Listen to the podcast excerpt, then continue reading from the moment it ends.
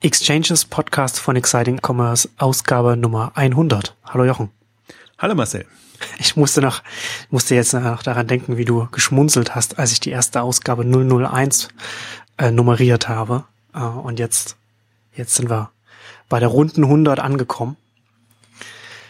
Äh, wir wollen dann heute anlässlich der runden Ausgabe auch mal ein bisschen Rückblick, Ausblick machen, ein bisschen noch mehr, als wir vielleicht so schon äh, in unseren Ausgaben auch immer so die Vogelperspektive annehmen, sondern mal einfach mal die verschiedenen Stränge, äh, die wir jetzt in Exchanges und auch auf Exciting Commerce besprechen, auch mal zusammenführen und, und ja, über den Kontext quasi sprechen, in, in dem wir dann halt auch äh, den Onlinehandel und die einzelnen äh, Entwicklungen des Onlinehandels auch, auch betrachten. Ähm, und da kommen wir jetzt dieses Jahr und jetzt auch jetzt äh, heute jetzt kommt, kommt ja einiges zusammen. Ne? Also zehn Jahre Exciting Commerce, jetzt sind wir bei der hundertsten Ausgabe Exchanges.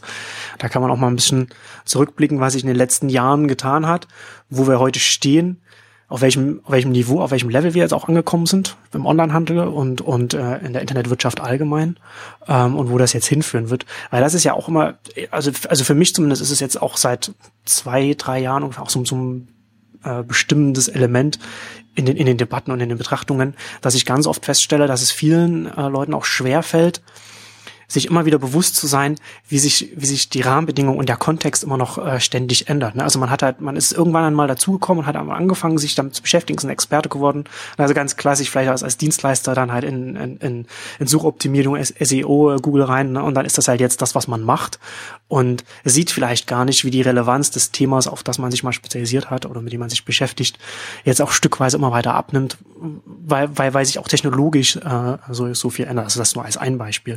Aber das ist halt auch so ein, das finde ich ganz interessant, dass es selbst Experten, die, die, die vor fünf Jahren vielleicht noch, noch, noch, noch ganz vorn waren und extrem gut waren, es ganz, es ganz vielen ganz oft schwer fällt, ihre eigenen äh, äh, Wahrnehmungen zu hinterfragen und, und wieder sich neu zu justieren. Also gibt auch ganz viele, die auch gut sind, aber aber man merkt dann halt immer schnell, wie sich wie sich die Spreu vom Weizen immer wieder so trennt, ne? weil weil ähm, eben so viel äh, aktuell in Bewegung ist ich glaube halt auch, dass das Mitwachsen ist das Problem. Also ja. vor allen Dingen die mentale Herausforderung, gar nicht so sehr im, im, im, in seinen Fähigkeiten und dem, was man so an, an, an an, an äh, Qualifikationen mitbringt, sondern das ist halt das, was mir auch, auch auffällt und was, was einem mehr noch jetzt in dem Exciting Commerce Kontext auffällt, wo ich jetzt wirklich sage, was, was war, wie haben wir begonnen? Was waren da die Themen nach fünf Jahren und nach zehn Jahren? Wo stehen wir heute? Und wenn man halt mal sieht, wo, wo E-Commerce vor zehn Jahren stand, ähm, dann war das ja wirklich so,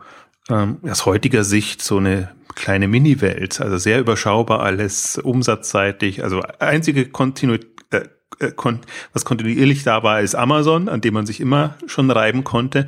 Aber jetzt ähm, darunter, also und jetzt auch, wenn man es mal rückblickend betrachtet, so am Anfang eher so die Innovationsthemen oder versuchen einfach darzustellen, dass es mehr geben kann, also eine Vielfalt im, im E-Commerce. Ähm, und jetzt heute haben wir ja wirklich äh, also die letzten Jahre hatten wir eigentlich mehr die Wachstumsthemen, dass man echt gesehen hat, wie, wie der Markt explodiert ist, das Gesamtpotenzial, auch der, der Umschwung letztendlich, der Shift von hin, hin zu den Online-Themen. Und jetzt gerade, und das, da, da bin ich bei dem ganz bei dir, also dieses Mitwachsen und, und sich auch selber wieder reindenken, was, was sind so die nächsten Themen und was bedeutet jetzt der Rahmen, den man hat für die nächsten Entwicklungen. Für mich ist gerade, die letzten Jahre waren für mich eigentlich insofern unspannend, dass es alles in, in, in Anführungszeichen Lame Commerce passiert ist, also bei den, den klassischen Shop, äh, Online-Handelsmodellen, so, so ein, wenn so ein Zalando hochkommt oder eben andere Unternehmen sehr stark wachsen, doch sehr, sehr klassische, klassische E-Commerce-Modelle. Langweilig eben aus meiner Sicht. Und jetzt geht's eigentlich wieder mehr zurück in, in die Exciting Commerce-Denke, wo man sagt, vielleicht noch nicht im Innovationsbereich, da vermisse ich noch ein bisschen die neuen Impulse, aber im ganzen Bereich Plattformstrategien und wie man sich ähm, aufstellt für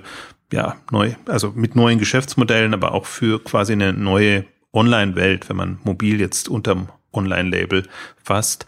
Also das, das ist schon nochmal sehr spannend und ich finde auch, dass das für mich jetzt in, in der, also glaube, wie, wie auch Exciting Commerce in der Branche wahrgenommen wird zum Beispiel, ist immer ganz schwierig, weil es gibt eben Dienste, die wachsen nicht mit. Und die sind heute noch so wie vor fünf Jahren oder vor zehn Jahren, als sie begonnen haben.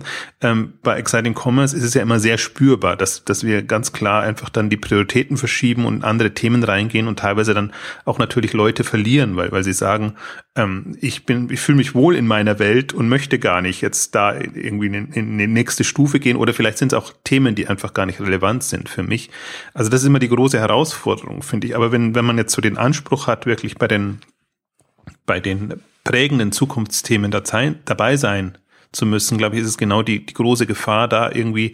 Und es geht gar nicht darum, glaube ich, den Anschluss verlieren, zu verlieren, weil die Themen, die anderen Themen auch immer noch relevant sind. Aber wenn man eben die, die neuen oder die wichtigen neuen Themen quasi ähm, ja, ignoriert oder, oder verpasst dadurch, dass man eben sehr fixiert ist auf das, was man sich jetzt, wo auch man sich jetzt eingeschossen hat, wo man natürlich auch seine, seine Kompetenzen aufgebaut hat. Also finde ich, das ist ohnehin, ich versuche das immer so im, im, im, in den Jahresrückblicken zu machen für mich. Also so in der Phase, so Ende des Jahres überlegen, was, was, was, was nimmt man noch mit ins neue Jahr und was sind so neue Themen dann. Aber jetzt noch mehr sind für mich jetzt wirklich die, die fünf Jahreszeiträume äh, prägend geworden. Und man sieht sie, jetzt haben wir, haben diese ganze Kapitalthema auch ähm, gestartet und, und sehen einfach mit den Börsengängen, dass da einfach äh, unheimlich viel passiert und einfach jetzt durch das Kapital sehr viele neue Möglichkeiten entstehen für den Onlinehandel. Also du hast es ja schon, du hast ja schon angesprochen, das äh, explosive Wachstum im, im Onlinehandel insgesamt. Also wenn du sagst, vor zehn Jahren war es überschaubar vom Umsatz von, von, von, von den Unternehmen. Und heute ist es natürlich ganz viel anders. Du schreibst ja auch ganz oft auf, oder, oder in, letzter, in der letzten Zeit hast du ja auch mal angesprochen, so die nächsten Milliardenunternehmen im, im Onlinehandel, also die Größenordnungen, in die wir jetzt reinkommen. Und also das ist ja auch das Interessante, ne? Also das letzten Endes, wir sprechen in Exchanges ja äh, regelmäßig über die verschiedenen Aspekte, die da durch dieses explosive Wachstum entstehen. Also die Herausforderungen für, für, für Logistikdienstleister, ähm, die neuen Umsatzlevel, die wir erreichen, die Milliardenunternehmen, die da möglich werden. Jetzt auch im letzten Jahr auch die, die, die IPOs, die Börsengänge, die dadurch möglich werden, auch dieses Jahr noch mit Windeln.de und so weiter. Ähm, und gleichzeitig ja auch auf, auf, einem, auf einem sehr hohen Level, du hast ja schon angesprochen, Zalando und, und Rocket Internet. Also was wir in den Extremen dann auch ausführlich dann auch behandelt haben. Und das kommt alles, das kommt alles zusammen. Und ich finde, für mich ist auch so ein bisschen äh, so so so, so, diese, so dieses Jahr und also die aktuelle Zeit auch so ein bisschen äh, davon bestimmt, dass ich mir darüber Gedanken mache, was jetzt passiert, wenn dieser ganze Internetkomplex, sage ich mal, also Unternehmen, die ihr Geschäft über das Internet machen, wenn, wenn die nicht mehr die Underdogs sind, sondern der Heimvorteil jetzt künftig ähm, da liegen wird. Und da kommen wir jetzt, da kommen wir jetzt langsam hin. Da findet gerade so ein Turning Point statt, so ein Tipping Point. Das ist ja auch das, ich finde ja auch die Wahrnehmung ist da noch ein bisschen anders, dass man natürlich ja. äh, Internet und Internetunternehmen immer noch so als die, ja, dubiosen, semiprofessionellen Anbieter jetzt äh, verallgemeinernd äh, dafür hält und ähm, aber man einfach, wenn man das mal nicht ausblendet, doch wahrnehmen muss. Also für mich eins der der Themen ja wirklich in den letzten Jahren war die Professionalisierung und und die, die hat unglaubliche eine unglaubliche Dynamik entfaltet. Also sowohl was was was das Management jeweils an ähm, angeht, als auch natürlich auch was was Prozesse und und alle Themen angeht. Ich habe jetzt interessanterweise ähm, nach fünf oder sechs Jahren war ich mal wieder bei, bei Internetstores, Fahrrad.de. Und das ist so faszinierend zu verfolgen, wenn man, wenn man ein Unternehmen gesehen hat. Und da sind sie gerade an einen neuen Standort gezogen und haben ein übergroßes Lager gehabt. Das, das war halb leer und, und irgendwie äh, haben sie da ihre Fahrräder noch zusammengebaut, also konfiguriert oder zumindest so für den Versand vorbereitet. Also sehr viel händische Geschichten und, und ähm, damals schon vergleichsweise groß, zählte immer zu den, zu den größeren und eigentlich zu den zu den bemerkenswerten Unternehmen. Jetzt kommt man heute hin, dann sieht man ein Lager, das schon mal vollgepackt ist. Die ganzen Fahrräder sind ausgelagert, die haben sie schon ins, ins, glaube ich, Ruhrgebiet oder auf jeden Fall in den, in den nördlichen ähm, Teil äh, ausgelagert in ein Versandzentrum und da nur mehr quasi die ja, Zubehörprodukte und, und Outdoor sind jetzt stark geworden. Und die haben sich nicht nur, also strategisch haben sie sich gewandelt, sind einfach jetzt in komplett anderen Umsatzdimensionen und haben ihr Lager durchautomatisiert, wo man wirklich denkt, Wahnsinn, also mit wie viel, mit wie überschaubaren Leuten die Mengen daraus schleusen. Und das war jetzt gerade in der Zeit, wo Hochsaison ist bei denen, also wo wirklich ähm, was geht. Und das ist schon faszinierend zu verfolgen. Man kann es auch, muss es gar nicht am Markt festmachen, sondern man kann es an einzelnen Unternehmen festmachen. Ja. Und das ist eigentlich das Schöne, wenn man das jetzt so zehn Jahre mitverfolgen kann, dass man halt echt sieht, was da für Sprünge gemacht sind. Und anderer Punkt, noch ein dritter Punkt noch bei, bei Internet Stores ist auch das Management entsprechend ausgebaut. Also ist halt jetzt nicht mehr so ein René Köhler da allein an der Spitze und versucht so sein, sein Team irgendwie hinzubekommen, ähm, sondern wirklich extrem sich verstärkt in allen Positionen und äh, quasi vorbereitet für die nächsten Wachstumsschübe. Also absolut faszinierend. Ja, also du springst, sprichst es ja jetzt auch schon an. Also wir haben ja ähm, auch, wir reden ja oft, und auch in der Öffentlichkeit wird ja oft über die über die klassischen Skaleneffekte gesprochen, die man jetzt online sieht, ne? also man zum Beispiel auf ein Filialnetz verzichten kann. Aber was wir jetzt halt über den Zeitraum jetzt auch sehen, sind auch die ganz klassischen Skaleneffekte, wie man es normal aus der Wirtschaft kennt, also die, die, die Lerneffekte, die Unternehmen natürlich haben, wenn sie, wenn sie lang genug in, in ihrem Geschäft, wenn sie A, in ihrer Produktion, in ihrem Vertrieb, wie, wie auch immer in ihrem Geschäft arbeiten und, und dann natürlich dann auch ähm, wachsen und, und dann eben, da kommen diese ganzen, diese ganzen Lerneffekte und Skaleneffekte kommen dann eben dann noch mit dazu. Und das kommt jetzt halt alles auch immer mehr. Das kommt punktuell bei einzelnen Unternehmen zum Tragen, aber auch bei der ganzen Branche. Also man kann sich auch mehr leisten. Also jetzt nicht nur, weil jetzt die großen Investoren da sind, sondern weil aus, dem Cashflow einfach auch sehr viel mehr möglich ist und weil in dem der, also wenn ein Unternehmen halt schon fünf oder zehn Jahre da ist, dann glaube ich, ist auch jeder, also jede Bank oder Kapitalgeber sind nicht mehr so, äh, äh, fragen sich nicht mehr, kann ich denen jetzt wirklich mein Geld geben und, und verliere ich das? Also deswegen auf, auf unterschiedlichsten Ebenen passiert das, das gerade. Und ich habe aber auch das Gefühl jetzt, das ist jetzt schon wieder eine, eine, eine Ebene, jetzt Internet Stores zum Beispiel 100 Millionen Euro plus, also die versuchen oder stehen jetzt in diesem Jahr 140 Millionen Euro an. Also schon ähm, eine der großen, aber ich sehe es eben auch bei, bei den kleinen, irgendwie, die, die halt um die 10 Milliarden, äh, 10 Millionen rumsehen, wobei die würde ich schon gar nicht mehr klein bezeichnen. Vor, vor fünf oder vor zehn Jahren hätten wir die schon als, als Riesenunternehmen gesehen. Mhm. Und wenn man sich so manchen im, im stationären Bereich anguckt, und selbst wenn es eine Kette ist, also die, da, da ist viel zwischen 10 und 100 Millionen ähm, Euro drin. Also das sind große Unternehmen eigentlich, nur dadurch, dass sie vom Team her mit zum Teil unter, unter 100 Leuten das, das stemmen können, ist es halt was anderes, als wenn man für Filialen dann entsprechend ähm, mehr Leute braucht. Also und, und ich finde, deswegen sieht man es auf allen Ebenen und das, das ist nicht nur am Einzelunternehmen festzumachen, sondern ich finde auch an der Gesamtbranche einfach, dass man jetzt Lösungen, Tools hat, ähm, die, die und auch Erfahrungswerte, ähm, die es einem in vielerlei Hinsicht sehr erweitern. Und das das sind aber wieder so Sprünge, die, die man, das, das merkt man nicht von Jahr zu Jahr. Da hat man immer das Gefühl, da, da geht nichts voran und, und beziehungsweise die, die, die, die Steigerungen sind inkrementell klein. Ähm, aber wenn man sich dann mal wirklich wieder so vor Augen führt, wo waren Unternehmen vor fünf Jahren gestanden und wo vor zehn, ähm, dann, dann ist das schon, schon eindrucksvoll. Das ist auch äh, auf, in ganz vielen Bereichen sinnvoll, regelmäßig auch einmal einen Schritt zurück zu machen und, und nicht immer nur die inkrementellen Verbesserungen sich anzuschauen, sondern einfach zu schauen, okay, wie, was hat sich in den letzten drei, vier, fünf Jahren verändert, um überhaupt, um auch ein Gefühl dafür zu bekommen, in welchen Dimensionen gerade auch Entwicklungen stattfinden und was dann vielleicht auch in den nächsten fünf Jahren auch für einen Möglichkeitsraum überhaupt besteht. Ähm, ich muss da jetzt ja nur gerade an denken, jetzt auch, ich finde das auch ganz, ganz witzig, wenn jetzt auch mal jedes Jahr, wenn das neue iPhone rauskommt und dann durch, durch, durch die Presse dann die, die, die äh, Tech-Beobachter, die halt jedes Jahr ihr, ihr neues Gerät immer äh, sich sofort kaufen dann halt gehen, weil halt nichts Neues passiert und halt überhaupt nicht sehen, was sich in den letzten fünf, sechs Jahren in, in der Geräteklasse getan hat. Also welche, welche Sprünge wir da von der Leistung her gemacht haben und von, von, den, von den Möglichkeiten, die, die da von den Geräten auch ausgehen.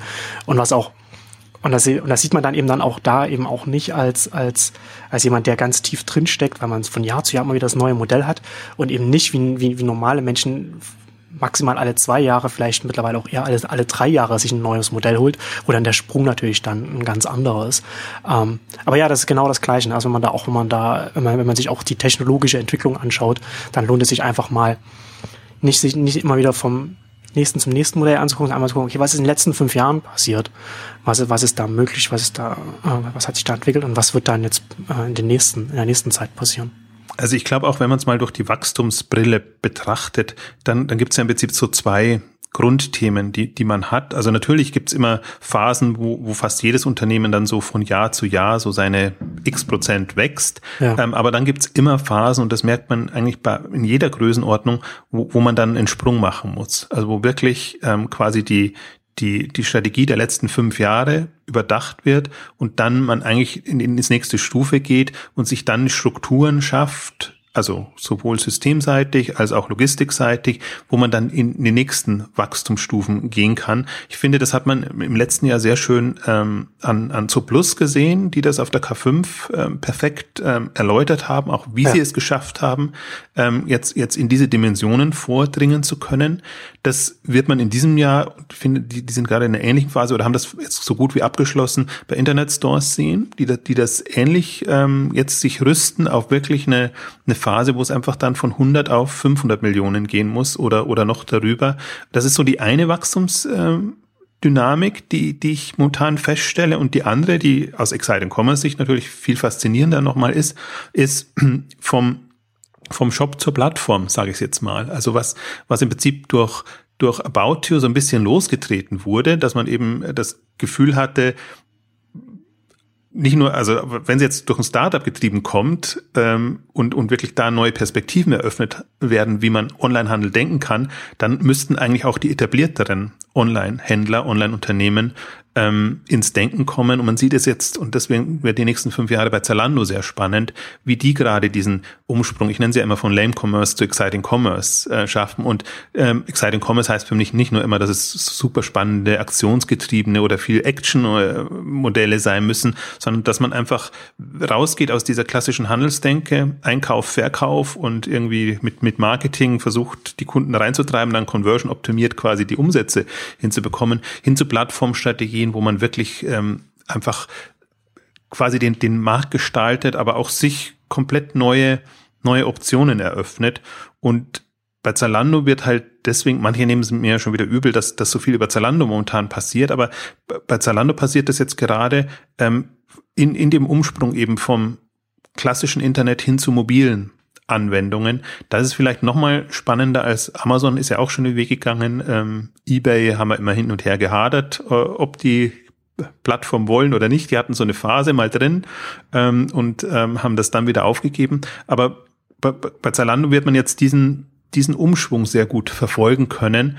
Und das ist natürlich, das ist, das ist ein Sprung ins kalte Wasser. Man weiß auch nicht, wie es ausgeht und was funktioniert. Aber die, die Entscheidung ist gefallen und das, das ist eigentlich jetzt mit, mit eins der, der spannendsten Phänomene, glaube ich, die man jetzt auch wieder live miterfolg, mitverfolgen ja. kann, weil sie es natürlich, sie können jetzt nicht mehr so abgeschottet arbeiten wie vorher, weil sie eben in, in, eine, in Crowd-Modelle reingehen, in, in, in eine Vernetzung, in, in, in, in Community-Geschichten, ähm, also in, auf jeder Ebene versuchen, andere Partner und Parteien mit, mit reinzubringen. Deswegen wird, wird Zalando in den nächsten fünf Jahren wahrscheinlich aus, aus konzeptioneller Sicht viel, viel spannender werden als jetzt die letzten Jahre. Da ging es ja mehr oder weniger darum, kann man so ein Marktpotenzial nutzen und kann man das äh, so, so äh, operativ ähm, umsetzen. Also das, das ist so der zweite, für mich fast spannendere Aspekt. Die anderen werden wir auch haben. Die werden alle so in die wachsen, neuen Wachstumsmodus kommen müssen. Aber diese Plattformansätze wird schon ein spannendes Thema.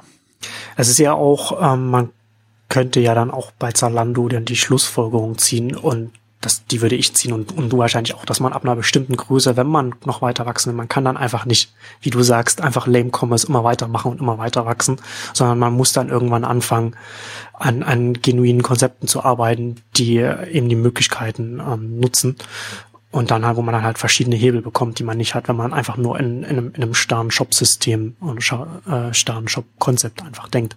Und das ist ja letztendlich, glaube ich, auch die Erkenntnis, die man auch aus dem ziehen kann, was Amazon die letzten Jahre macht und was es macht. Nicht, dass man dann exakt das gleiche macht, was Amazon macht mit seinem Prime und seinem Instant Video und so weiter, sondern dass man sich bewusst wird, was auf, was auf so einer Ebene, auf der, auf der sich ein Amazon bewegt, auch wenn man sich da nicht bewegt, weiter runter liegt, aber was auf einer höheren Ebene einfach an Möglichkeiten besteht, wenn man, wenn man sich nicht sich von einem klassischen Händlerverständnis, sage ich jetzt mal, beschränken lässt, sondern sich einfach Gedanken macht, okay, wie kann ich, wie kann ich die Kunden noch anders ansprechen, wie kann ich anders äh, Hersteller und Kunden zusammenbringen oder äh, oder wie kann ich meine Aufgabe, die die, die ich für meine Kunden erfülle, wie kann ich die noch besser erfüllen, wenn ich mich eben nicht nur als, als Händler äh, sehe, sondern als Dienstleister und, und so weiter und so fort.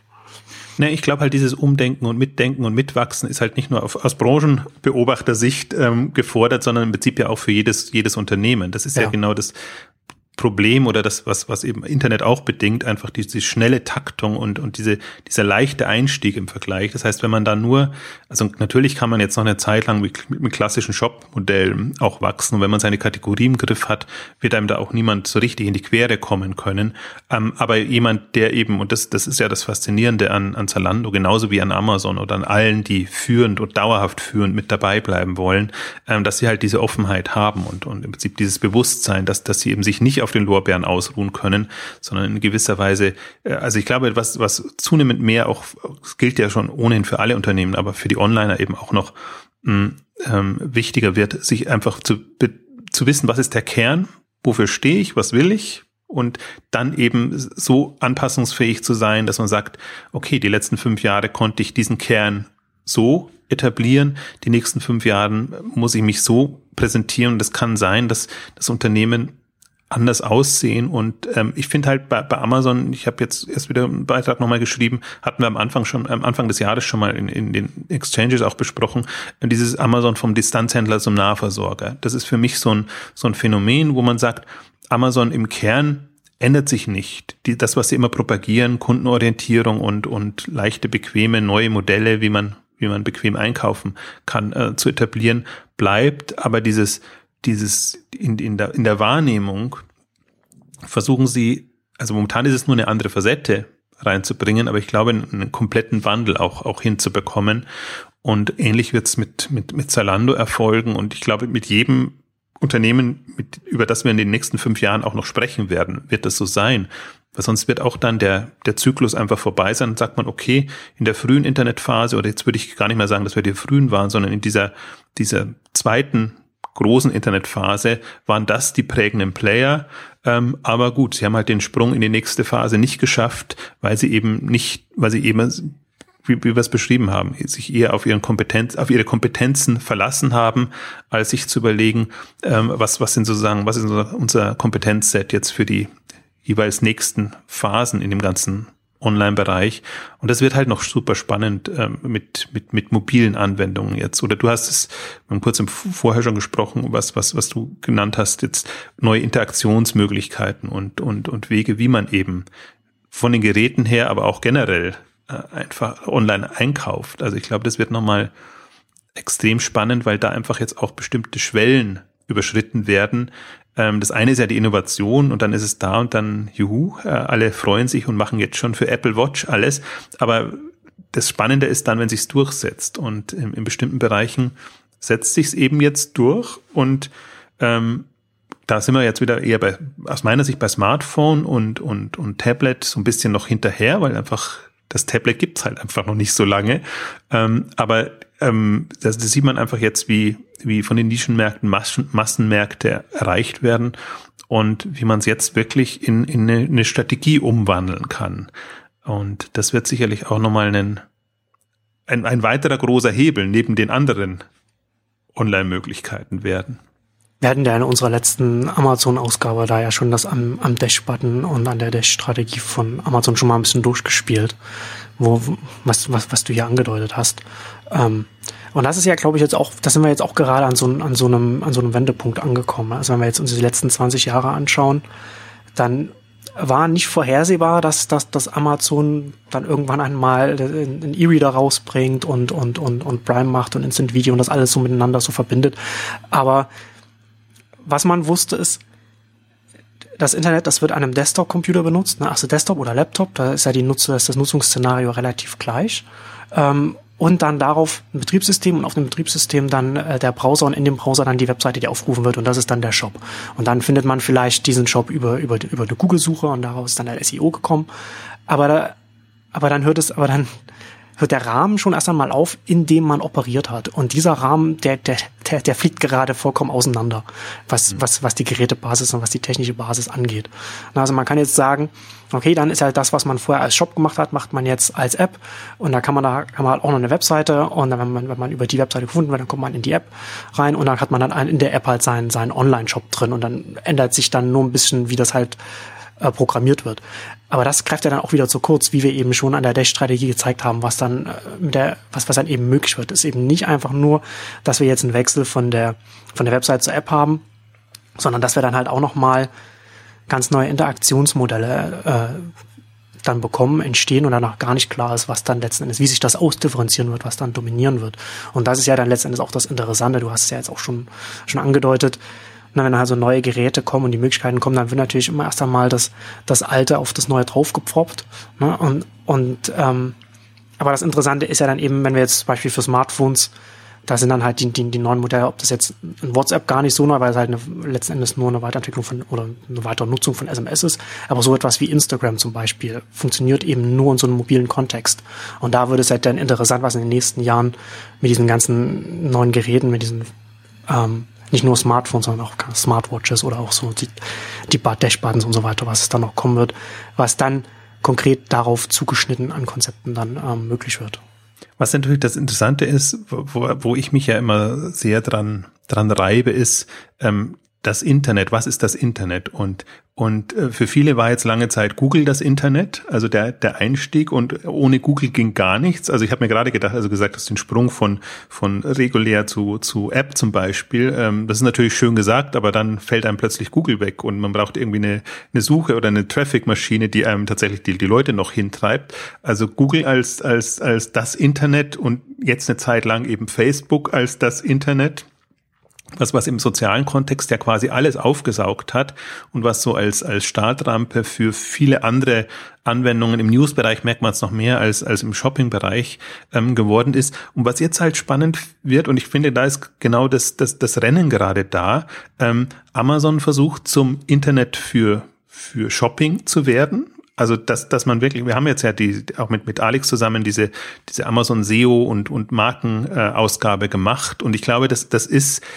das, diese Themen kommen auch deshalb hoch, weil es eben also das Einfallstor sehr beschränkt wird oder so wie momentan so das Internetverständnis ist, ähm, geht das immer so in Richtung, also die, die halt nicht so, wie soll ich sagen, klar und selbstbewusst eine Strategie, eine Online-Strategie verfolgen, hängen sich immer gerne an andere ran. Und deswegen haben die, die, die einfach so als, als Vorreiter oder sagen wir mal Traffic-Lieferant ähm, gesehen werden, äh, extrem gute Karten, weil das halt so ein, so ein, das ist, das ist dann wirklich so self-fulfilling und, und da finde ich, Amazon auf der einen und ich kann mir eben auch ein Zalando vorstellen auf der anderen Seite, die einfach jetzt mit, mit ihrer Plattformstrategie ähm, es, wenn sie es gut machen, sehr viel aufsaugen können, dass man einfach dann sagt, Zalando ist das, also Shopping-Internet ist ein bisschen blöd jetzt formuliert, aber ähm, ich glaube, dass, dass die, die einfach als, als Traffic-Magneten sich positionieren können, extrem gute Karten haben. Damit haben sie das Problem noch nicht gelöst, dass, dass die Gerätevielfalt da ist und, und mobil eventuell noch komplett andere Möglichkeiten bietet.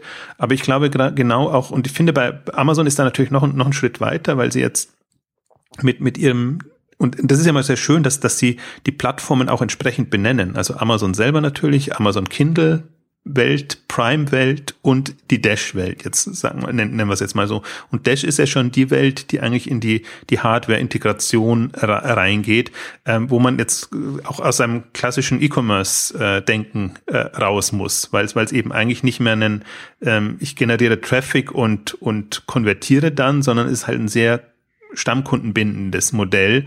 Aber wenn man halt in dieser Dash-Welt drin ist und die, die, kommt man eben nur rein über, Amazon, ähm, hat man gute Karten und ähm, neutraler Player ist, finde ich, gar nicht, gerade nicht sichtbar, beziehungsweise ich bin immer ganz äh, ernüchtert eigentlich, wie, wie ernst Google genommen wird in diesem Umfeld. Also Google hat sich schon so viele Flops geleistet in ja. diesem ganzen Shopping-Bereich.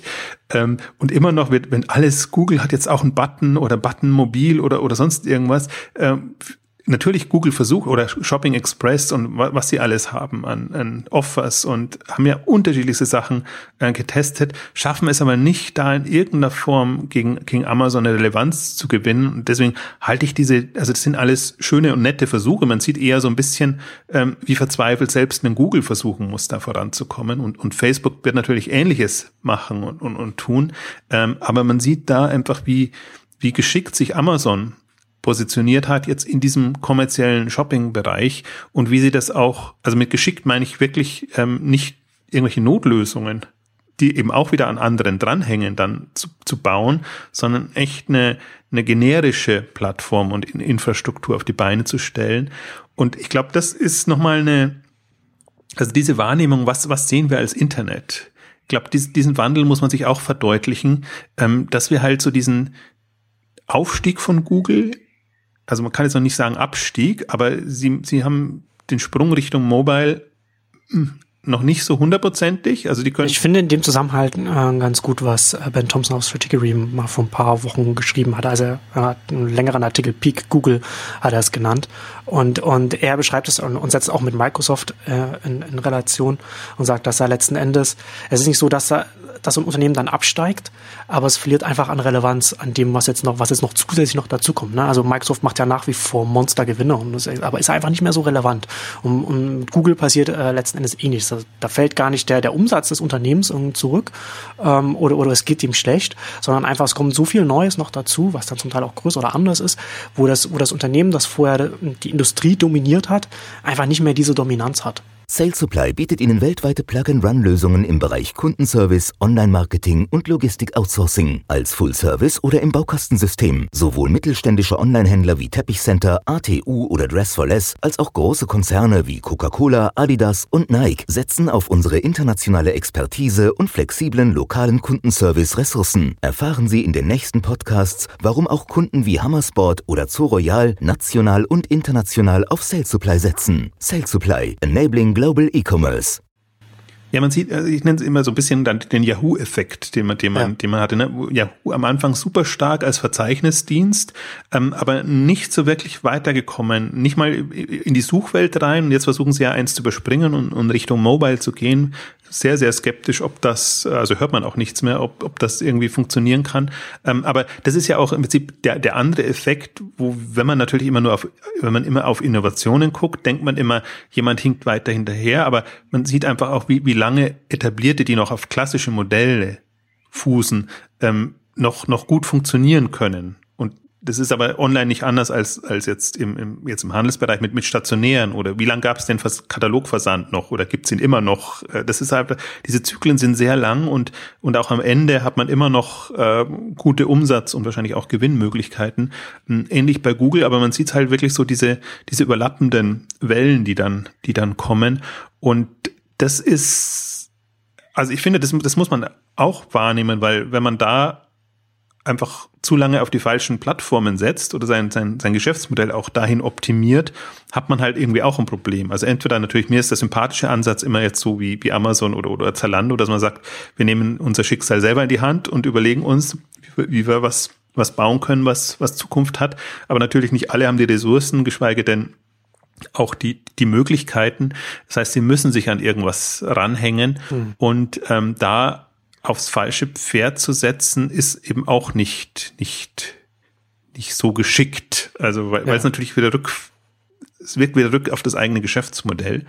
Ja, ist halt extrem vom, von der Ausgangslage, von der eigenen Positionierung abhängig, ob man überhaupt in so einen Modus reinkommen kann, wenn man nicht irgendeinen ganz besonderen Hebel gefunden hat. Ne? Wie so, also wie zum Beispiel, wenn man jetzt zum Beispiel Uber anschaut, das halt von Startup zu jetzt so Richtung große Plattform einfach geht, weil sie einen sehr, äh, sehr cleveren Weg einfach gegangen sind. Aber das ist ja letzten Endes auch, äh, glaube ich, auch das so das vielversprechende Ziel von, von einem Zalando, wenn man versucht, von einem, von einem klassischen Shop zu einer Plattform zu kommen, um eben wie Amazon, wie du sagst, so die eigene, das eigene Schicksal in die Hand zu nehmen. Also nicht von, von einer, von einer fremden Distributionsplattform, ob das jetzt Google oder ein Facebook oder was ist, ist, abhängig zu sein, sondern selbst ein Distributionskanal zu werden, wo dann wiederum andere von einem dann abhängig sind. Ne? Das ist natürlich dann das, das Ziel, was man da, was man dann da erreichen muss. Und das ist, glaube ich, jetzt auch, wo wir jetzt man, wo man sich auch zunehmend auch äh, das Bewusstsein muss, was wir ja auch äh, regelmäßig in Exchange auch ansprechen, dass wir jetzt einfach auch verschiedene ich will es nicht, ich will es nicht Klassen nennen, aber, aber verschiedene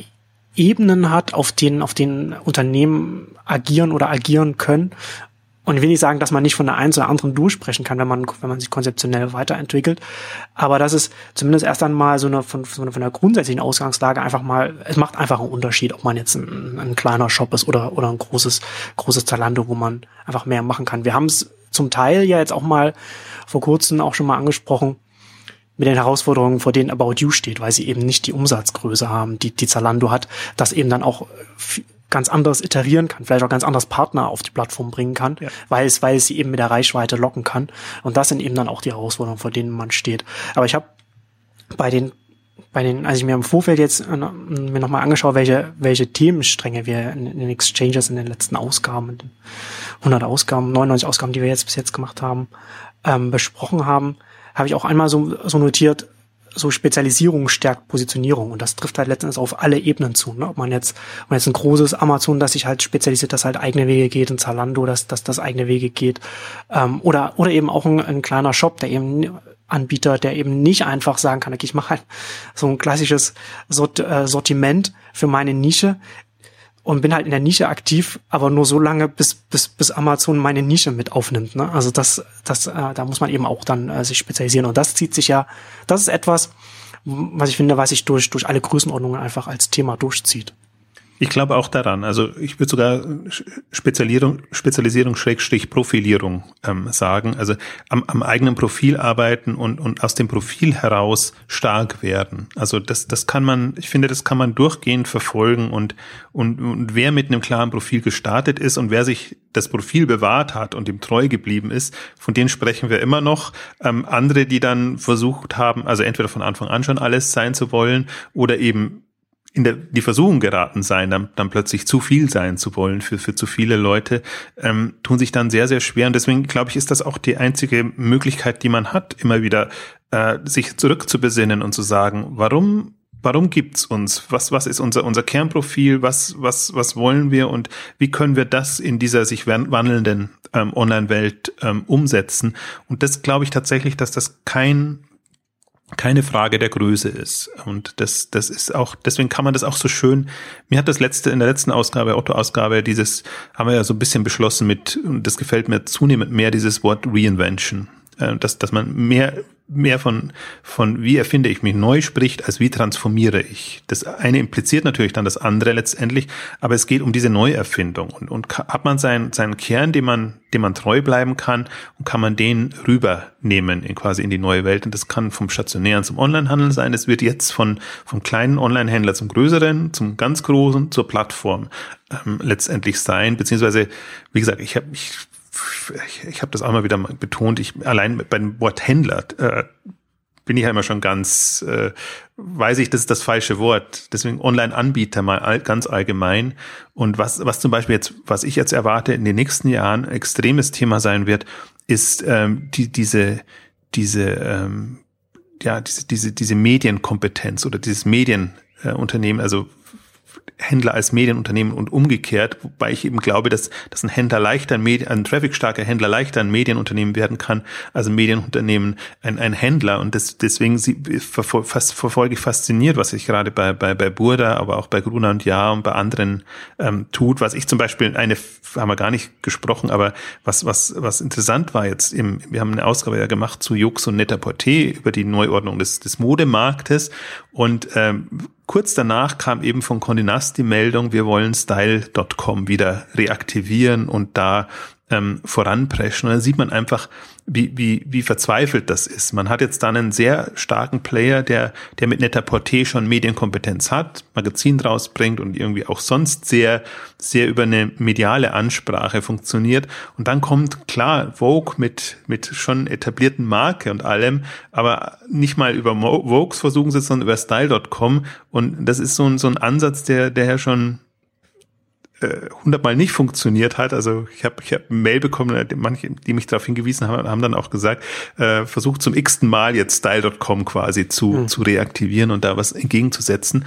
Und das, das ist natürlich, das ist eine super spannende Geschichte, weil, weil da echt Geld drin ist. In, also Medienunternehmen heißt ähm, Vermarktung von von, von was auch immer, Kunden, Airtime, Plätzen oder auf jeden Fall, die, das ist ja nach wie wird nach wie vor so sein, dass das Marken und Hersteller einfach ähm, Möglichkeiten suchen, um fürs Branding, gar nicht so für Abverkauf, sondern einfach um, um eine, eine Markenpositionierung auch weiterhin hinzubekommen. Da brauchen sie, das können sie nicht irgendwie, na klar, auf ihrer eigenen Webseite machen, aber entweder sie selber werden zum Mediendienst oder sie nutzen andere Plattformen und wenn, wenn Handelsplattformen sich zunehmend mehr in diese Richtung bewegen und das ist ja das, das Faszinierende, wenn selbst ein Otto jetzt ähm, ähm, sich, sich also da keine Scheu mehr hat,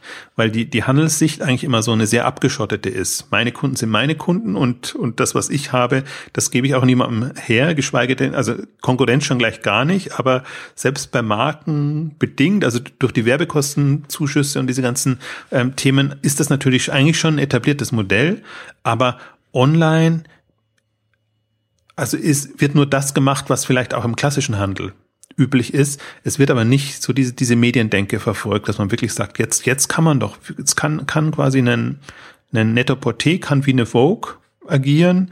Ähm, Im Prinzip ähm, Zalando sieht man es jetzt, die, die einfach äh, sowohl die Marken an sich binden, die im Prinzip alle, alle Möglichkeiten da haben, mit, mit, mit Branding-Effekten, eigenen Untershops, äh, sich wirklich Leistungen ähm, bezahlen zu lassen. Also das ist natürlich das Schöne, wenn man mal eine gewisse Größenordnung erreicht hat.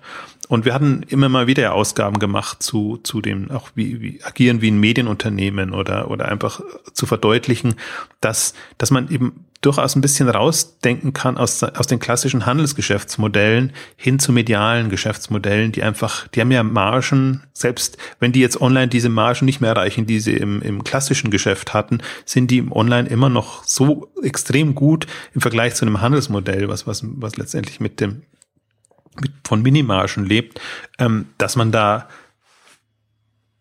mir fallen heute nur so englische Begriffe ein, die ich, die ich ver, vermeide eigentlich, im das Upside-Potenzial quasi an Zusatzerlösen hat.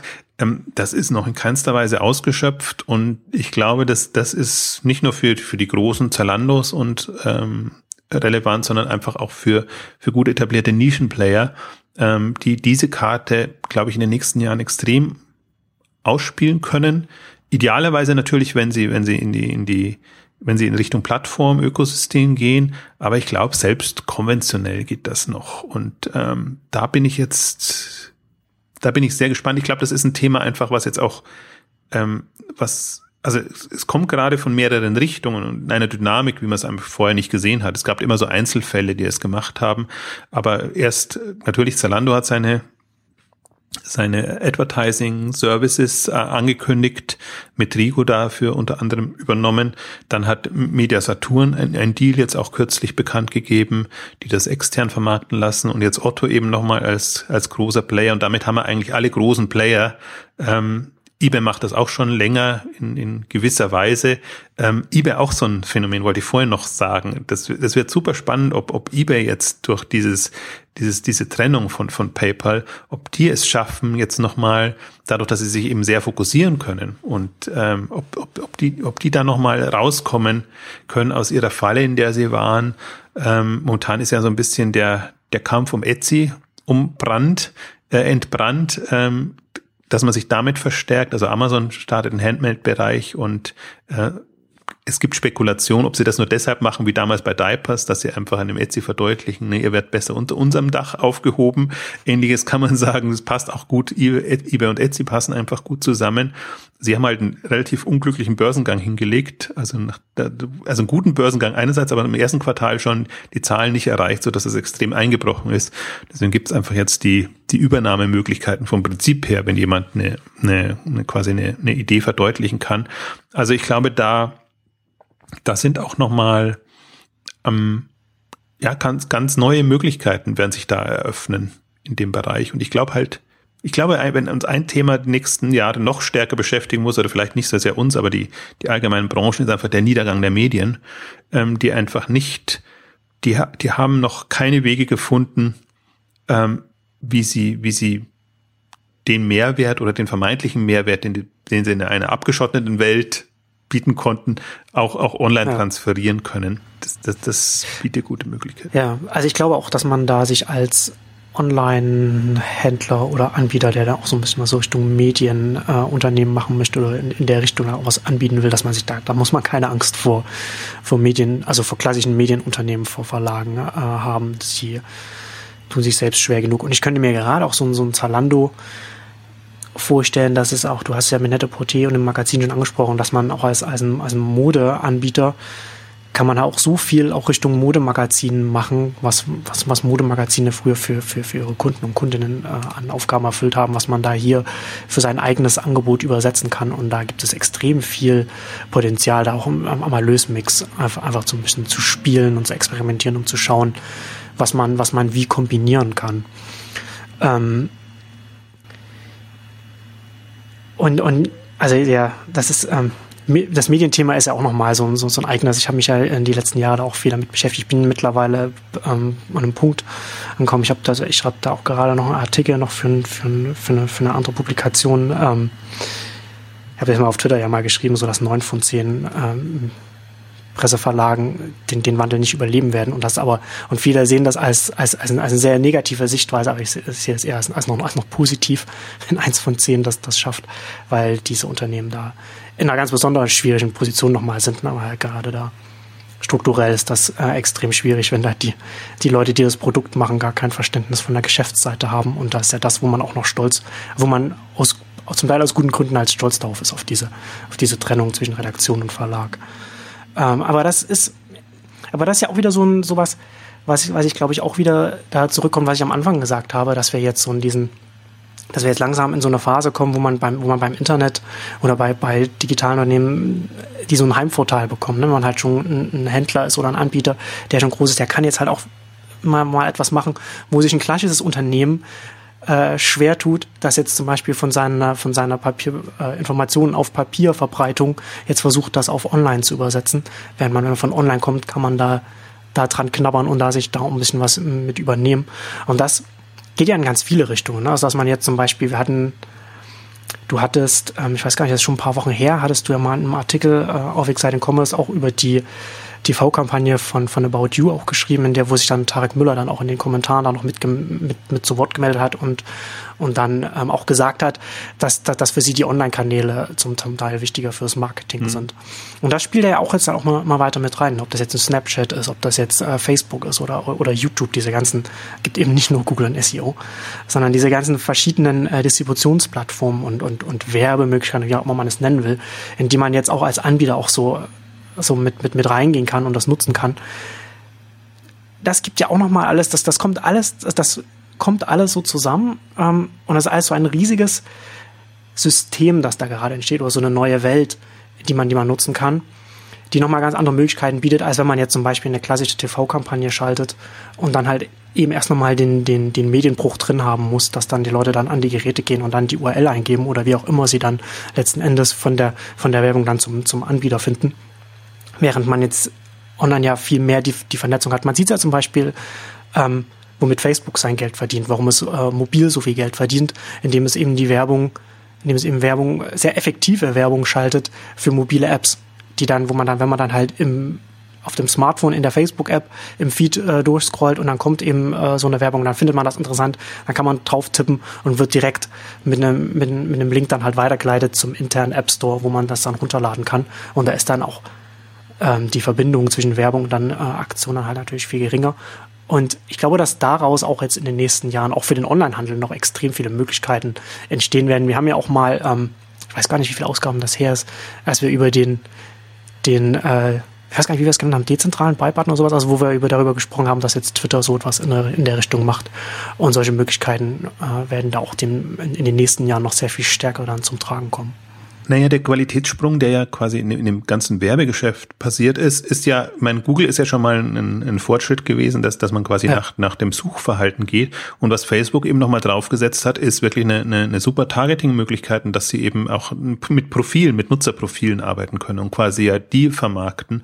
Und da muss natürlich eigentlich jeder Händler hellhörig werden, weil er sagen kann, hey, die haben wir ja auch. Und genau das ist ja auch, was, was, was Zalando jetzt, jetzt gerade macht und guckt, dass man quasi diese Mischung aus, aus aus, aus Daten, äh, die man, die man hat und Profilinformationen nutzt, um entsprechende Angebote zu machen. Und das Schöne ist natürlich, was, was ja auch noch niemand so richtig gelöst hat, oder Facebook jetzt so ein bisschen, dass man jetzt auch Branding machen kann. Vorher war ja Google eher so für, ein, für einen Abverkauf und äh, es hilft ja nicht, wenn man da so eine Textanzeige hat. ist jetzt nicht so, der, der Branding-Effekt ist jetzt nur bedingt da, sage ich jetzt mal. Das ja. hat, hat, ist für andere ähm, Zwecke gut. Und ich glaube, das ist halt auch, und das hat natürlich auch About You erkannt. Also deswegen, wenn, wenn ich jetzt Zalando sage, dann muss ich eigentlich immer äh, About You als, als als Wegbereiter mitnennen, ähm, aber du hast das ja nochmal ähm, unterstrichen. Das ist halt mit, das ist halt eine, eine Henne und Ei Thematik, was was den Traffic angeht. Aber die die, diese Modelle, und das ist ja genau das, wo dann jetzt das klassische Mediengeschäft so hakt, dass die wirklich mit, mit extrem freien Zielgruppendefinitionen äh, gearbeitet haben oder haben äh, arbeiten mussten, die, die durch Befragungen zustande kamen. Also qualitativ oder, oder quantitativ jetzt in der, in der Messbarkeit ähm, in keinster Weise nachvollziehbar. Das ist das ist TV-Geschäft genauso wie, wie andere. Und das ist eigentlich jetzt dieses Moment, was jetzt, also Facebook hat ja die Kurve gekriegt dann irgendwann. Am Anfang wusste man ja auch nicht, wie, wie schaffen sie es tatsächlich, das dann auch mobil zu integrieren, weil wenn man klar, wenn man eine Webseite irgendwie mit, mit Banner und allem drum und dran äh, ist, ist, ist, da hat man noch Platz, aber im, im, im mobilen Screen äh, ist es was anderes und es ist halt total faszinierend, das, das zu verfolgen und, und tatsächlich dies, diesen Ansatz jetzt auch auf, auf die Handels, nicht auf das Handelsgeschäft, sondern auf die, die Handelsdaten, die Kundendaten ähm, zu übertragen. Und die, genau diese Targeting-Möglichkeiten hat im Prinzip jeder und manchen, also gerade, was heißt, Marken sind natürlich für die ist das natürlich ein extremer Mehrwert und deswegen ist es auch so faszinierend, gerade zu verfolgen, wie, wie Zalando die, die Marken integriert jetzt erstmal und um auch ein Bewusstsein zu schärfen, was, was für Möglichkeiten eigentlich jetzt gibt und dass sie eben nicht mehr über diese breit gestreute äh, ähm, Zielgruppendefinition agieren müssen, sondern dass sie eigentlich sehr genau sagen können, was, was, welche Produkte funktionieren in dem Bereich oder wie komme ich in, in dem kleinen beschränkten, also meinetwegen Frauen ab so und so viel, die einfach nur nur Schuhe kaufen, sagen wir es mal so rum, äh, versus äh, ja sportlichere Mode oder was auch immer. Also wie sie da punkten können oder nicht, das ist natürlich nochmal ein extremer Qualitätssprung. Und das ist ja eigentlich das, was, was, was Medienhäuser versäumt haben, ähm, die, die auch es, es nicht verstehen, irgendwie sich an, an diese Daten zu kommen, also im, im, im neutralen äh, Sinne, also Angebote zu schaffen, wo einfach so eine Nutzerregistrierung und Profilierung Sinn macht. Und das macht halt nicht über ein Pay-Angebot, äh, wo man, wo man nur einen ganz geringen Ansa äh, Teil äh, entsprechend ähm, bekommt, sondern das macht dann wirklich über, über, über erstmal kostenintensive Mehrwertservices ähm, Sinn, wo man einfach sagt, über eine Profilierung oder was weiß ich, also Profilierung heißt aber nicht, ich möchte dir in den Newsletter abonnieren, sondern eigentlich, äh, was, was kann ich an, an Informationen bereitstellen und was, was, also wie, wie sie im Facebook und, und andere machen oder Pinterest und alle, die im äh, Instagram, ähm, die, die einfach jetzt solche Dienste schaffen. Ähm, das ist noch, das ist ein echter Sprung in dem Bereich. Also deswegen ähm, bin ich da sehr gespannt, wie man das nutzt und vor allen Dingen, wie auch entsprechende Angebote aussehen. Und ich gehe fest davon aus, dass wir jetzt sehen werden, wenn, wenn die Händler oder bestimmte Händler das ausweisen, die haben jetzt ohnehin schon immer ihre zusätzlichen Einnahmen. Ähm, aber dass, dass die Erlöse aus dem Bereich mindestens die Hälfte irgendwann mal ausmachen können, als das, was sie eigentlich durch, durch den, den Handel, durch den Verkauf von Produkten ja. ähm, verdienen. Und wie gesagt, die sind margenseitig super lukrativ. Also ich glaube, da wird uns, also da steht uns extrem viel bevor, wobei es halt das einzige was, was, was, wo ich, was ich immer natürlich bedauere, ist, dass es nicht absehbar ist, weil eben dieser, dieser Medienwandel natürlich auch da ist, also von, von Geräteseite. Äh, deswegen kann man jetzt nicht sagen, klassisch in der Webseite zu denken und, und sich zu überlegen, welche Bannerplätze und, und alles habe ich, sondern man muss schon eigentlich in, in der Anwendung denken und, und überlegen, welche Mehrwerte kann ich schaffen. Und so wie du es ja auch beschreibst, es ist ja dann oftmals nicht immer nur, ähm, man hat jetzt einen Banner gesehen, sondern man, man interagiert eigentlich auch dann mit der Marke. Das heißt, es müssen auch Wege einfach geschaffen werden, so dass man auch den, den Nutzen dann hat. Ähm, ich glaube auch deswegen, ich bin immer schon ein, ein kein Freund von Bannern in jeglicher Form ähm, gewesen. Wir haben das auch bei uns relativ ähm, zurückgefahren und ähm, die, sondern in, in, in der Integrationsmöglichkeiten von Partnern und, äh, und, und im Prinzip auch Angeboten ähm, auf die Seite. Ich glaube, damit fährt man lang, längerfristig viel, viel besser. Ist am Anfang aufwendig. Natürlich ist Bannervermarktung immer super easy und äh, ich habe meine Reichweitendaten, du weißt, was du zahlen musst, du kriegst deine Rabatte. Ähm, super simples Modell, auch eher so, wie man es klassisch kennt und deswegen nur eigentlich übertragen. Ja. Und diese ausgefeilten Modelle, die da jetzt ähm, kommen und ich glaube, die werden uns sehr beschäftigen und ich ich freue mich jetzt auch darauf, das einfach zu sehen, wie, wie, also bei, bei About You bekommt man das ja auch schon mit, wie sie jetzt ihre Apps in, in, in, in die Feeds integrieren, wie man, wie sie, wo man genau weiß, so, sobald sie ein gewisses Level an Traffic überschritten haben, werden sie da auch in, in entsprechende Promotion und, und, und Bannermöglichkeiten reingehen. Äh, ich gehe davon aus, dass, dass ähm, Zalando jetzt ein bisschen schneller vorankommt und, und da äh, spannende Lösungen präsentieren wird. Super spannend jetzt auch diese Übernahme, also diese Beteiligung Intertwine, die sie, die sie bekannt gegeben haben, wo es eben darum geht, auch wieder Marken an sich zu binden und, und, und zu integrieren. Ich kann mir sogar vorstellen, dass, dass ähm, Zalando den ein oder anderen Mediendienst übernimmt und integriert. Ich dachte eigentlich immer so, Zalando müsste eigentlich so die Style Fruits oder Style Lights übernehmen, nur vielleicht sind die Medien, medial auch noch nicht so stark, wie man sich das wünschen würde aus Zalandos Sicht. Kann auch sein, dass sie sich einen spezialisierteren Dienst einfach übernehmen, ähm, der, der, den sie dann entsprechend pushen können, weil den Traffic haben sie ja selber. Also deswegen brauchen sie es eigentlich nicht, sondern es geht jetzt mehr darum, einfach qualitativ gute, gute Vermarktungsmöglichkeiten zu finden. Also sicherlich nochmal ein Feld. Ja, auf jeden Fall. Ähm, ich ich finde das, ich finde das extrem spannend gerade, weil man an vielen Stellen auch mal wieder Dynamiken beobachten kann, Online-Dynamiken, die sich, die sich wiederholen. Also gerade auch wenn man sich äh, Google anschaut und, und, und das Verhältnis zwischen Google und Webseiten, die gefunden werden, dann ist das ja ein Verhältnis zwischen ne, Distributionskanal oder Plattform und, und denen, die dann gefunden werden.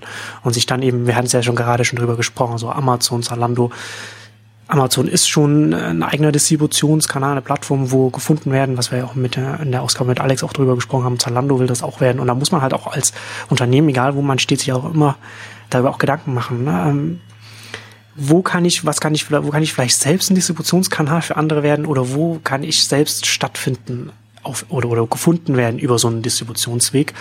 Und äh, wie, wie interag also wie positioniere ich mich überhaupt in diesem, in diesem ganzen äh, gesamten System. Ne? Also wir kommen ja letzten Endes, ob man jetzt ja, als Webseite über Google gefunden wird oder jetzt als App in einem App Store, wird man überhaupt in einem App Store gefunden? Kann man da überhaupt gefunden werden? Ganz einfach, wenn jemand danach sucht und, und oder was müsste man danach suchen? Ist das überhaupt sinnvoll, über so eine, darauf zu setzen, dass man über die Suche gefunden wird? Oder oder ist es sinnvoll, über einen anderen Weg bekannt zu werden? Ne? Und das, das sind halt diese diese Überlegungen, die die dann halt da immer mit reinspielen und dann halt auch immer die nächste Überlegung Will man als Gesamtwerk, als, als Shop oder Anbieter gefunden werden oder will man, dass einzelne Produkte gefunden werden und so weiter. Und das, das sind so Überlegungen, die sich immer wiederholen. Ob das jetzt eine Google-Suche ist, ob das jetzt der Facebook-Feed ist oder, oder der, oder der App Store oder wie auch immer. Ähm, und da finde ich das, also das finde ich auch gerade sehr spannend, dass man diese Überlegungen hat, die man immer wieder, immer wieder neu auf neue Szenarien quasi anwenden muss also auch noch als Zwischending die, die Marken und Eigenmarken. Ist gerade für mich faszinierend ja. auch zu verfolgen, wie, wie bestimmte Marken es einfach nicht schaffen zu überleben. Stationär bricht ihnen weg und damit sind sie quasi, haben sie ihre Zeit überlebt. Wie sich aber so manche Online-Händler dann einfach diese Marken, die ja durchaus noch einen Namen haben, ähm, schnappen und das entsprechend als Eigenmarke dann führen. Also es ist so ein, so ein Mittelding, aber Eigenmarke heißt nicht immer mit viel Mühe irgendwas Neues aufzubauen, sondern mehr geht der Trend, habe hab ich gerade das Gefühl, eben da eher dahin, man nimmt eben schon etablierte oder einstmals etablierte Marken und, und versucht die dann online affin entsprechend wieder ähm, aufzupeppen, auf die Beine zu stellen und hat dann eben als Händler eben auch noch eine andere Möglichkeit, da daran zu gehen. Vor allen Dingen, das sind dann Marken, die man exklusiv hat und und wenn danach gesucht wird oder sonst irgendwie äh, sich das rumspricht, dann landet man auf jeden Fall auch in dem dem eigenen Online-Shop oder auf den Plattformen auf jeden Fall, die man die man autorisiert hat, dass sie, dass sie die vertreiben können. Das kann ja selbst in diese Richtung kann das ja, ja. Ähm, dann noch gehen. Also je nachdem, also ich finde gerade diese Eigenmarkenstrategien sind auch mal extrem spannende, weil weil man die finde ich, online auch nochmal neu denken kann und ähm, das, das Spektrum ist auch sehr weit von neu entstehenden Marken bis hin zu, zu etablierten. Und deswegen glaube ich auch, das ist auch die, ich meine, jetzt geht schon langsam, also das Pflichtprogramm kennt man jetzt im, im Onlinehandel. Das, das ist einfach, man übersieht natürlich auch immer, wir, wir haben natürlich die ganze Abwicklung und, und Rechnungsstellung und, und diese ganzen Themen, die einfach Onlinehandel hat, die funktionieren müssen. Aber in, in dem Kürbereich ist es halt jetzt immer nicht nur der Beste quasi aus, aus einer Shop- und Handelssicht zu sein, sondern eigentlich auch sich darüber hinausgehend ähm, Gedanken machen zu können. Und das ist ja immer so ein bisschen meine Sorge. Also man, man merkt es ja schon an unserer ähm, Argumentation. Wir, wir sehen immer das, das Web als Medium quasi. Also die, die, die, und, und, und haben dann immer die, die medialen Geschäftsmodelle eben auch immer im Hinterkopf oder be, be, betrachten, beobachten, dass, dass eben mit, und das, das fehlt mir eigentlich immer in der E-Commerce-Branche, dass man da immer schon sehr auf ähm, ja, Handel-Shop-Betreiber Modelle setzt und dann immer die neuesten Marketing-Tools da nimmt man natürlich die Medien wieder wahr. Also die, die Online-Marketing-Leute, die sind eigentlich sehr, sehr fit natürlich, alles, was an neuen Plattformen entsteht und wie man dann umgeht. Aber die, die, äh, finde ich, Strategen und auf, auf Business-Seite ähm, kommt mir das viel zu kurz. Und ich, das ist, finde ich, ist auch zu kurz gesprungen, Medien nur aus Marketing-Sicht wahrzunehmen, weil, weil die Geschäftsmodelle eigentlich das, das Relevante sind. Und dadurch, dass man sich auf eine mediale Plattform begibt, sprich das Internet oder sei es Facebook oder kann man auch die, die Unter Plattform natürlich sehen, glaube ich, ist man auch in, in der Medienwelt ohnehin drin. Und wenn man die nicht versteht, dann ist es natürlich mh, hm, auf Dauer schwierig. Und ich habe eben das Gefühl, jetzt die, die, die führenden Player verstehen das einfach. Und für mich äh, musste noch äh, gerade dann denken, also jetzt haben wir sehr viel auch wieder über Medien gesprochen, aber wenn, wenn ein ähm, Amazon-Gründer eine Washington Post übernimmt und da versucht quasi Medium zu lernen im, im klassischen Sinne oder zu überlegen, wie kann man selbst so ein, so ein klassisches Thema übertragen, dann kann man bei Amazon kann man sagen, okay, das hat so ein bisschen macht Sinn, weil die ja auch in dem in dem ähm, Kinofilm Musikbereich zugange sind. Ähm, ich denke jetzt da eher so an an Fachpublikation sagt man bei Modezeitschriften, sagt man nicht Fachpublikation. Was, was ist denn das dann? Ähm, also Mode-Lifestyle-Bereich, also jetzt nicht die Tagesnews zum Beispiel, wo, wo die von, von aktuellen News getrieben wird.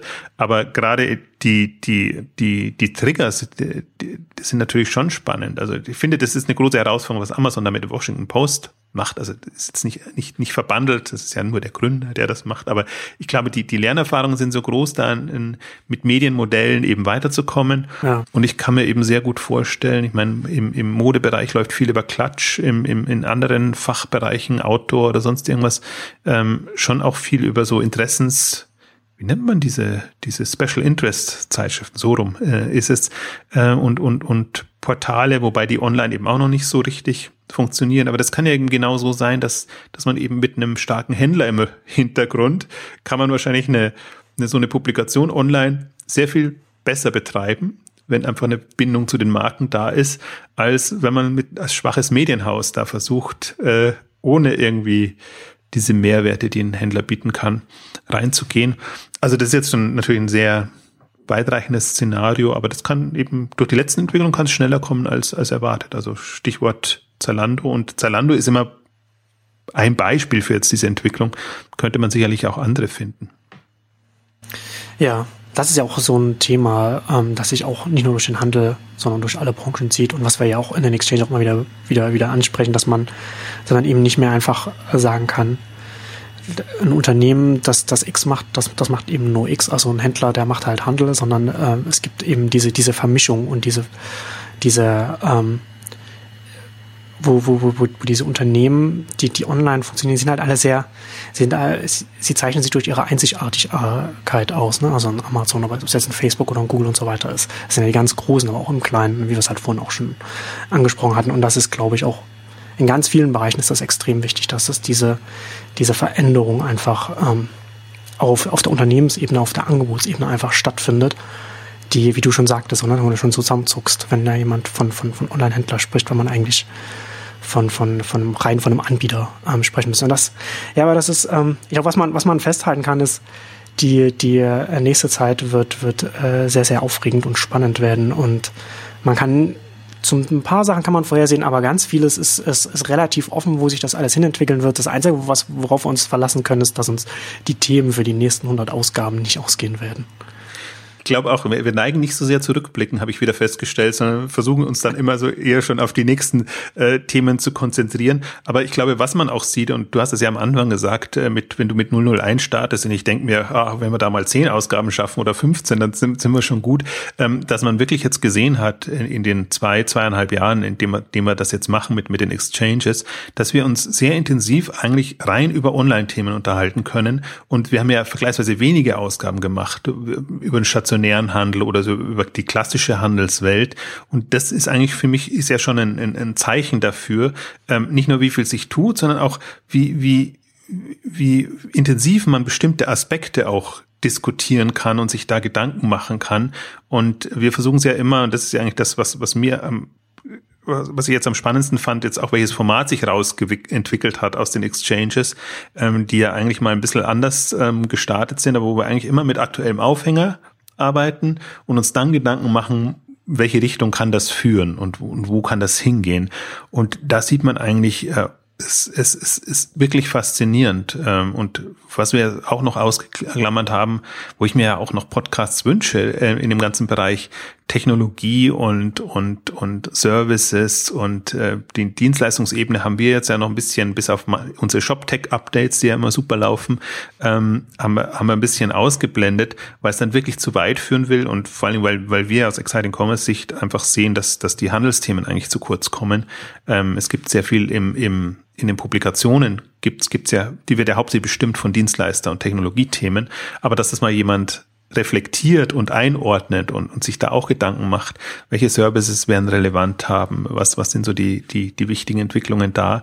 Ich glaube, das müsste ja parallel auch noch passieren. Es gibt im Payment-Bereich, jetzt kann man, kann man hinweisen, ähm, den, den, den schönen Podcast äh, Payment Banking ähm, Podcast von André Majorat und Jochen Siegert. Ähm, da kann man sich über, über finde ich, die bereiten Payment- und Fintech-Themen sehr schön auf, ähm, so dass man da auch Lust hat, wenn, wenn man selbst jetzt da nicht drauf spezialisiert ist. Ich würde mir auch wünschen, dass das einfach in, in den ganzen anderen, ich würde mir ein super tolles Logistik äh, Podcast zum Beispiel wünschen. Da tut sich so viel auf unterschiedlichsten Ebenen, von Fulfillment bis zu den ganzen ähm, Annahmemöglichkeiten, die es gibt. Also es hat sich ja schon ein bisschen was getan. Es gibt, also manche haben es als Inspiration ja genommen, was wir mit den Exchanges hier gemacht haben. Das freut er natürlich sehr. Und ähm, ich würde mir sehr wünschen, dass da noch ein bisschen noch weitere Angebote kommen. Dem kann ich mich nur anschließen.